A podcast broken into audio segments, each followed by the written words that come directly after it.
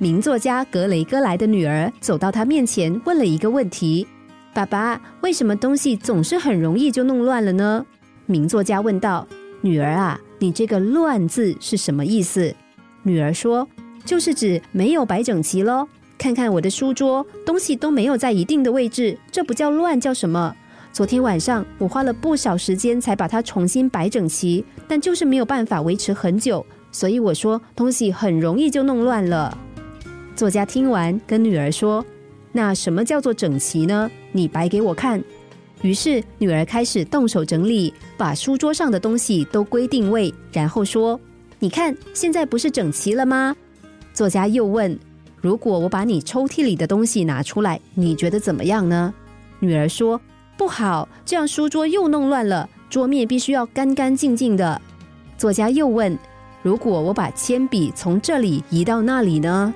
女儿回答：“你又把桌面弄乱了。”作家继续问：“如果我把这本书打开呢？”女儿再答道：“那也叫作乱。”作家这时微笑的对女儿说：“乖女儿，不是东西很容易弄乱，而是你心里对于乱的定义太多了，但对于整齐的定义却只有一个。你是不是也很受不了杂乱无章呢？”那是不是你对杂乱的观念让自己不高兴了？每个人都有自己的观念，对完美的定义也不同。如果我们对不完美的定义太多，但对于完美的定义却只有一个，那么日子又怎么可能过得完美呢？如果你有一种观念，认为事情应该如何才对，这个观念就会造成干涉。这个应该就是干涉，你会干涉你的孩子应该做这个做那个。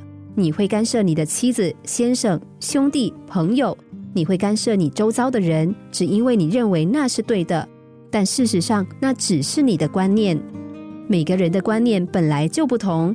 记住，你最受不了别人的地方，很可能也是别人最受不了你的地方。